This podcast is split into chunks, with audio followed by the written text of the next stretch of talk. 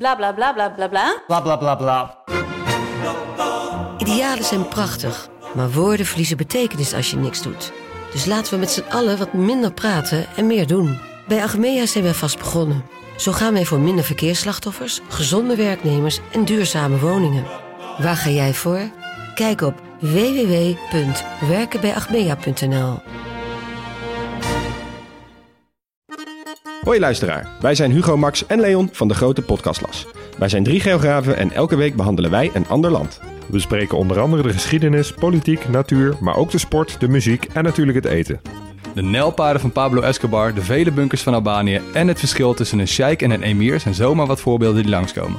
Maar we bespreken ook de geopolitieke invloed van China in Afrika en de impact van het Europese kolonialisme. Luister dus wekelijks naar de audioversie van de Atlas, de Grote Podcastlas.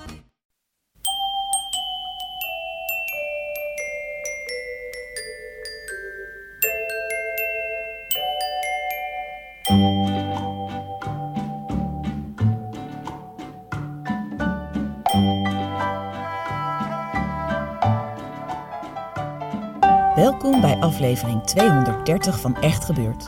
De podcast waarin waargebeurde verhalen worden verteld door de mensen die ze zelf hebben meegemaakt. In deze aflevering een verhaal dat Elma Draaier in februari bij ons vertelde tijdens een verhalenmiddag rond het thema sprookjes.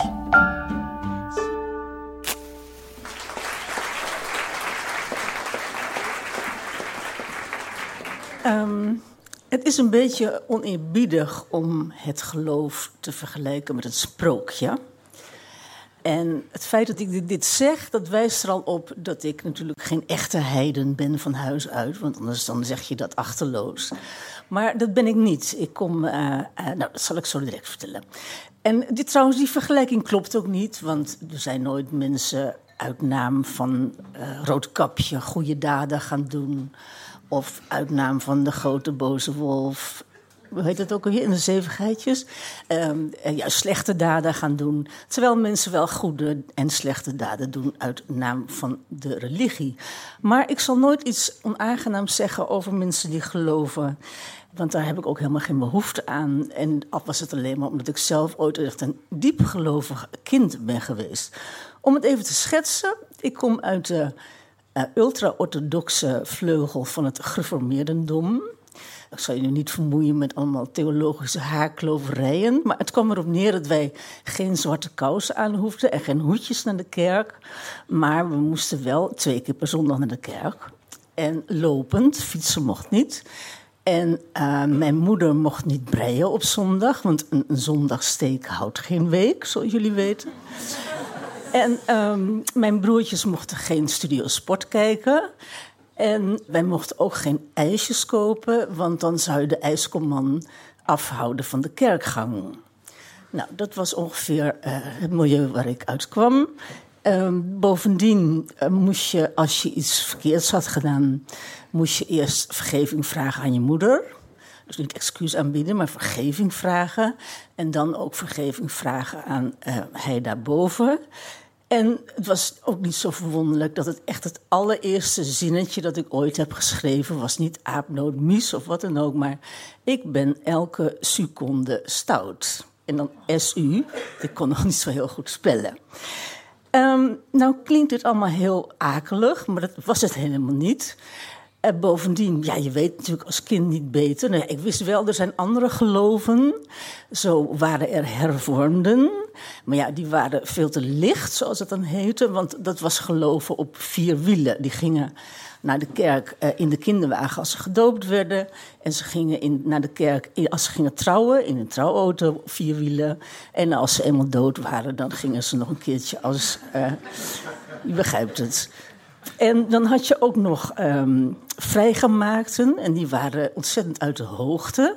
Want die dachten dat zij de enige ware kerk waren. En dat klopte niet, want dat waren wij natuurlijk.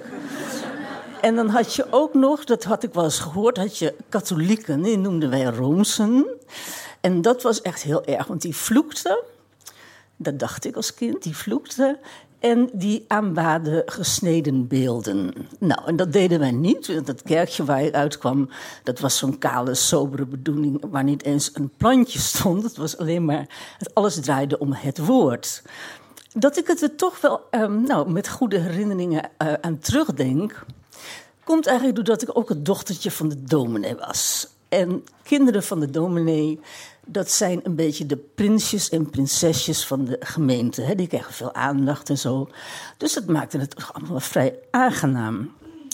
Nou, mijn vader die um, moest natuurlijk ook catechisatie geven. En tegenwoordig moet ik alles uitleggen. Catechisatie was dat je les kreeg in de, in de leer van de kerk. En beleidniscatechisanten, dat waren jongeren die dan binnenkort echt lid werden van de kerk. Die kregen die catechisatie thuis, bij ons thuis, op de studeerkamer van mijn vader. Ik was een klein meisje en ik was een hele slechte slaper. En uh, het was vrij gehoorig, die pastorie. En dan lag ik in mijn bed en dan hoorde ik zo een paar uur lang, anderhalf uur lang, de bromstem van mijn vader. Had zo'n lage stem. En op een avond kon ik weer de slaap niet vatten. En toen uh, dacht ik, uh, ik ga eens kijken of het lukt. En ik begon een heel vroom liedje te zingen. Ik denk, één naam is onze hoop, of daar ruist langs de wolken een lieflijke stem. En ik begon te zingen. En inderdaad, na zo'n minuut of zo hoorde ik zo de, de bromstem van mijn vader stilvallen. En ik voelde natuurlijk enorm triomf, want het was gelukt. En ik voelde meteen ook me zo ellendig. Want ja, ik had natuurlijk uit berekening dit gedaan, niet uit vroomheid. En um, want ik wilde alleen maar dat, dat mijn onzichtbare publiek zou denken... nou, dat is wel een heel vroom meisje, de dochtertje van de dominee. Kortom, ik was gewoon elke seconde stout. Niet veel later uh, rolde ik de puberteit in. En dan heb je weer twee soorten domineeskinderen. Je hebt domineeskinderen die lopen gewoon het nette pad af. En ik hoorde tot de andere categorie, namelijk die er alles aan deed om maar geen domineeskind te zijn...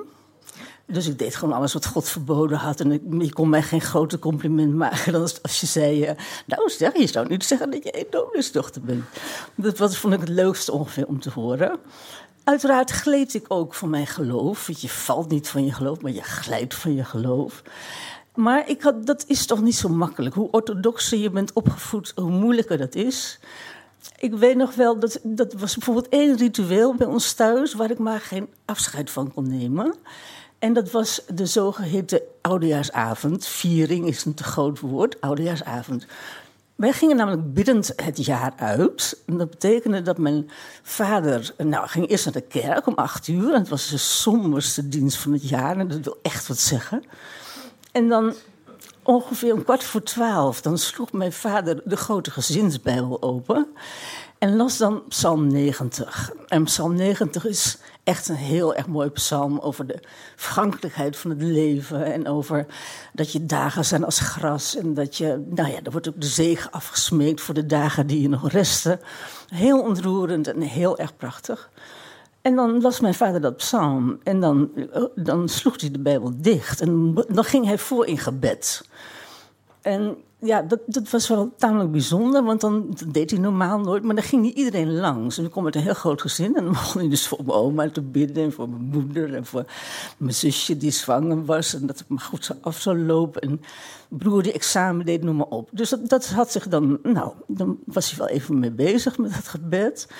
En dan, hoe hij het voor elkaar kreeg, weet ik niet. Maar precies om twee minuten voor twaalf was hij klaar. En dan uh, nou, wachten wij even tot, uh, tot de klok sloeg. En dan uh, wensen we elkaar uh, goede nacht en een goed jaar. En dan um, lagen we om kwart over twaalf gewoon weer onder de wol. Dus niks feestelijks, niks zoals andere mensen het doen. Nou, toen ik eenmaal een jaar of 25 was, dacht ik, nou nee, nu moet ik toch daar... Dan moet ik toch gewoon onder de gewone mensen oud en nieuw vieren. Dus ik heb met een vriend, mijn toenmalige vriend mee naar een echt oud en nieuw feest. Nou, jullie kennen dat allemaal. Veel eten, veel drinken, heel veel drinken. Uh, en dansen en noem maar op. En uh, toen het twaalf uur was, was ik zelf ook niet meer helemaal uh, nuchter. En de mensen om me heen ook niet. En je weet ook hoe dat gaat. Dan word je betast van alle kanten door heren die je nog nooit hebt gezien. En plat op de bek gezoend. En ik kon alleen maar denken, was ik maar bij Psalm 90.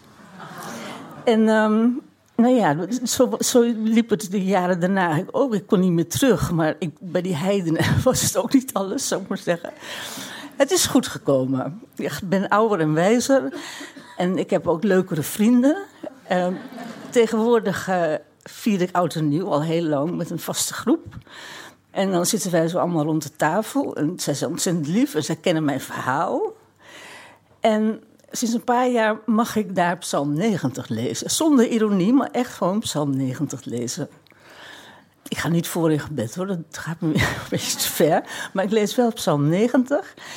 En als ik dat dan doe, dan um, denk ik altijd... Misschien is dat wel... Ik doe dan eigenlijk een beetje of ik geloof. En uh, misschien is dat wel het echte verschil met een sprookje dat als je gelooft, dan, um, dan lieg je jezelf ontvlot. En het mooie is, je blijft nog drijven ook.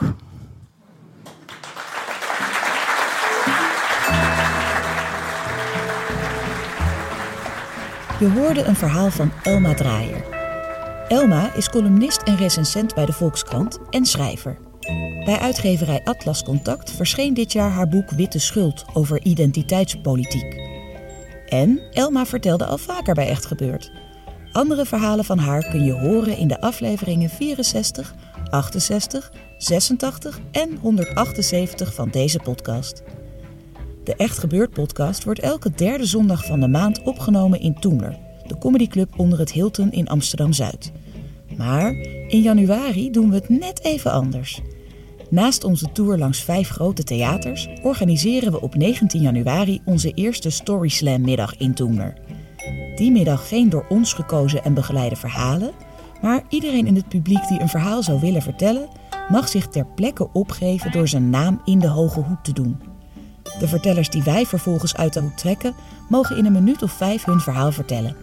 Het thema van de Story Slam is onderweg. Wil je daarbij zijn en wil jij misschien wel meedoen? Koop dan snel je kaartje. Meer informatie en de link naar de kaartverkoop vind je op onze website www.echtgebeurd.net. De redactie van Echt Gebeurd bestaat uit Rosa van Toledo, Micha Wertheim, Paulien Cornelissen en Maarten Westerveen.